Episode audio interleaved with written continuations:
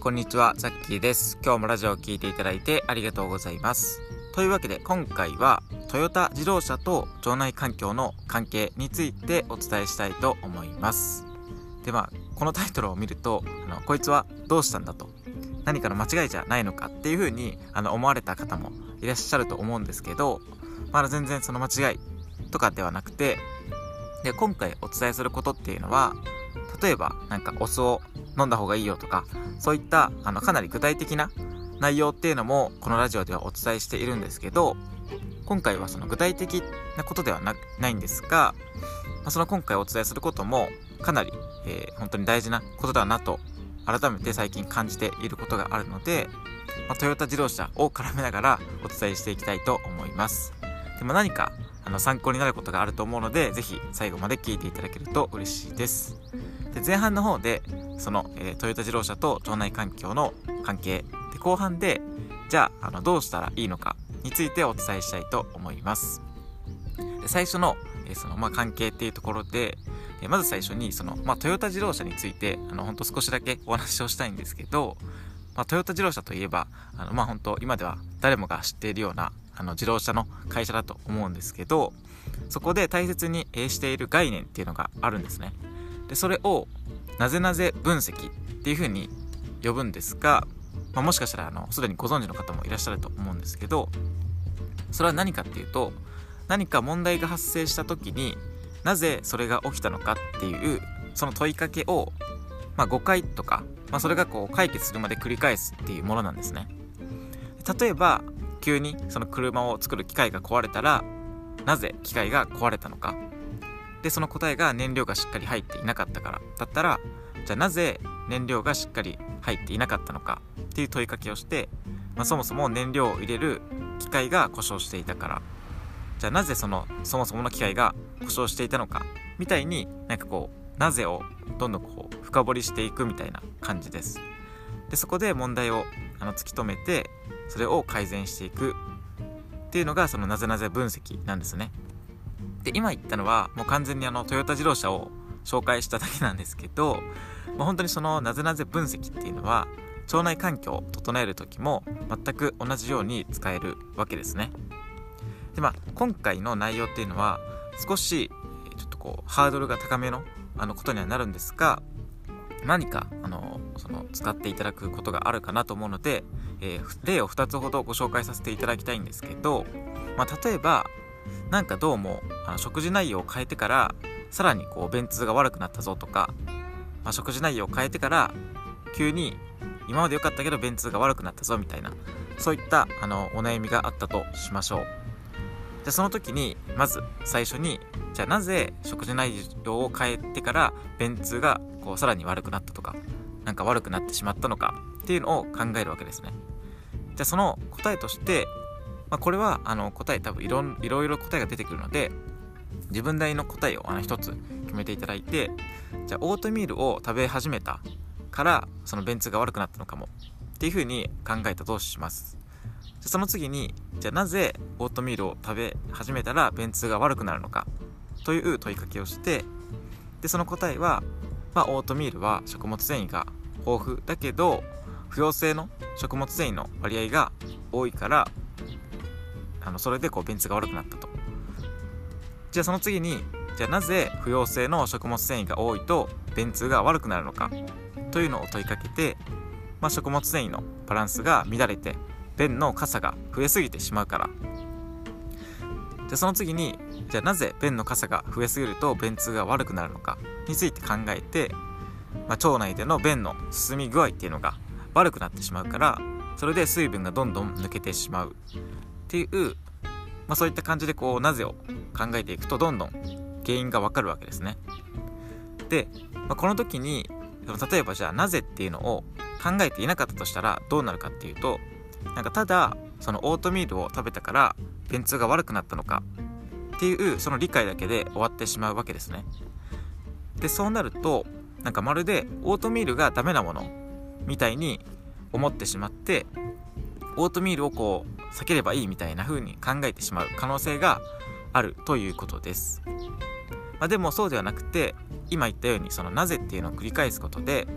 別にオートミールが悪いっていうわけではなくて食物繊維のバランスがただ乱れたことに原因があるわけなので、まあ、もちろんその他の理由もあるかもしれないんですけど一つの理由としてあの学びになるはずですよねなので別にそのオートミールを極端に避けなくても他で水溶性食物繊維を同じぐらいこう取っていれば全然別にそのオートミールを避けなくても便通を良くすることはできるかもしれない。というわけです。で別にこれはの食事内容とかじゃなくてもあのもう全てのことに言えるんですけどもう一つ例を出すと、まあ、例えば毎日筋トレを10分やろうといつも思うけどあの結局いつも三日坊主になってしまうんだよねっていう悩みがあったとしましょう。まああのこれは昔の僕なんですけど。でその時も、まあ、例えばなんですけど最初にまずなぜ三日坊主になってしまうのかっていうのを考えますね。なぜっていう。そしたら、まあ、疲れていてやる気になれないからだっていうふうに分かったらじゃあそもそもなぜ疲れているのかっていうのを考えて、まあ、いつも仕事帰りにやろうとするからっていう風になったらじゃあ、まあ、仕事帰りにやろうとしているからやっぱりどうしてもこう続かないんだっていうのが分かるのでじゃあもう本当にその運動するために毎朝5分だけでも時間を作ってみようかなっていう風にまあ少なからず何かこう改善ができると思うんですね。まあ、もしくはじゃあなぜ三日坊主になってしまうのかっていうなぜを問いかけた時に、まあ、無理やりやっているからだっていう風になったらじゃあなぜ無理やりそのやることになっているのかっていうのを考えて、まあ、そもそも筋トレが好きではないからっていう風になったらじゃあ別に筋トレ以外の他に自分が続けられそうな運動をしてみようっていう風にもできるわけですね。別にそんな筋トレを絶対にやらないとあの腸内環境が整わないっていうわけでもないのであのその続けられそうな運動を、まあ、それが散歩かもしれないですしなんか他の有酸素運動とかダンスとかかもしれないですけど、まあ、そういった感じであのこう原因を探ることで、まあ、少なからず改善ができるというわけです、まあ、でもここでもしなぜっていうのを問いかけていないとああまた三日坊主になっちゃったなって本当にこう私は続けられないしダメだなっていう風にあの自分をこう責めてしまってでまたなんか期間が少し経ってからよし今度こそやるぞっていう風に意気込んででまたそこで続けられなかったらまたこう自分をただ単に責めてあの終わってしまうっていうなんか負の循環がこう生まれてしまうわけですね。でも、まあ、なぜっていうのを問いかけていれば別に自分がこう完全に悪いわけではなくてそもそもこう仕事帰りにやろうとしているその時間帯に問題があるかもしれないとか、まあ、そもそも苦手な筋トレを無理にやろうとしていることに問題があるかもしれないっていうふうに気づくことができるわけです、まあ、つまりそのなぜっていうのを問いかけていないとあの同じ、まあ、失敗というかその同じそうです、まあ、失敗を繰り返してしまう可能性が上がってしまうということですね。じゃあ、まあ、どうしたらいいのかっていうのが後半のところなんですけど、まあ、結論言うともうその本当なぜっていうのを口癖みたいに意識をするということです、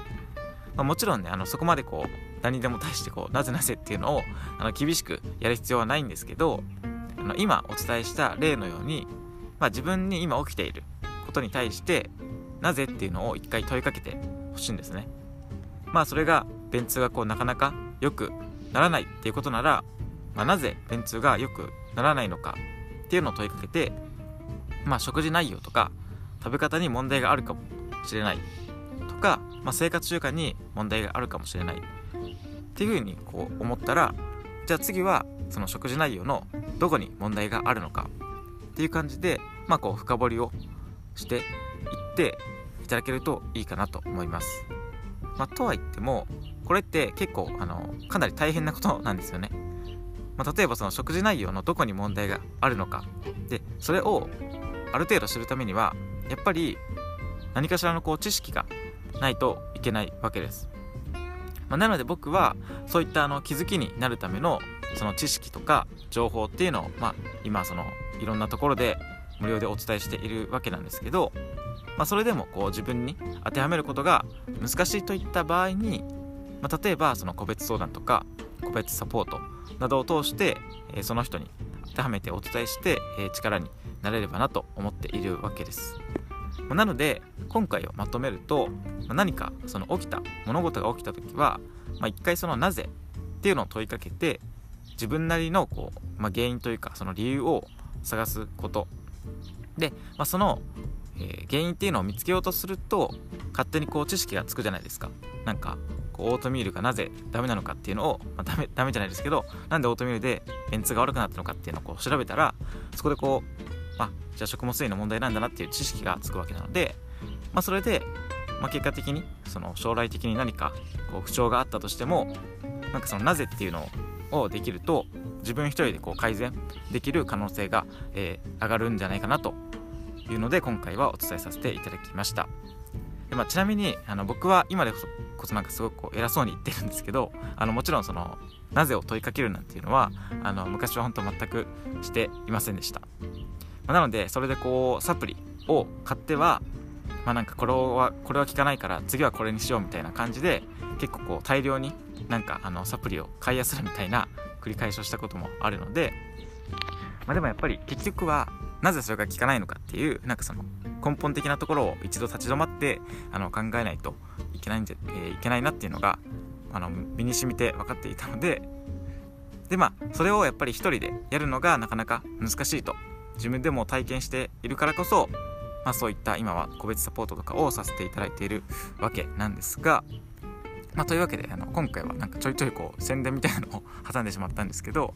まあ、一応そのなんかその個別サポートとかは今はあの一般の募集とかは、していないんですがまあなんか本当にその今回お伝えしたなぜとかっていうのをあの結構何にでも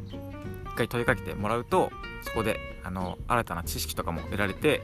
えー、自分一人でこう直していけるっていうことにもなるんじゃないかなと思うのでまあほんとすごくねあの難しいことだとは思うんですけど改めてあのこうただこう一つの情報を何回もこうすごくこう探し求めてやるっていうよりはそれがこうなかなかうまくいかなかった時になぜっていうのをあの一回深掘りするっていうのを意識していただけるといいんじゃないかなと思います。はいということで、えー、今回も最後まで聞いていただいてありがとうございます。であの今回みたいな感じでですねなんかこう具体的なもちろん内容もこれからもお伝えしていくんですけどやっぱりその具体的な内容だけだとなんかなんかその根本的なところにつながっていかないよなっていうのを結構あの最近ずっと考えていたのであのまあそのなんか考え方じゃないですけどそういったところもちょくちょくこうお伝えできればなと思っております。はいということで、えー、今日も引き続き超元気にしていきましょう、えー、これを聞いていただいているあなたが、えー、今以上に健康でそして笑顔で過ごせるような力になれればなと思っております。それではさっきでした。バイバーイ。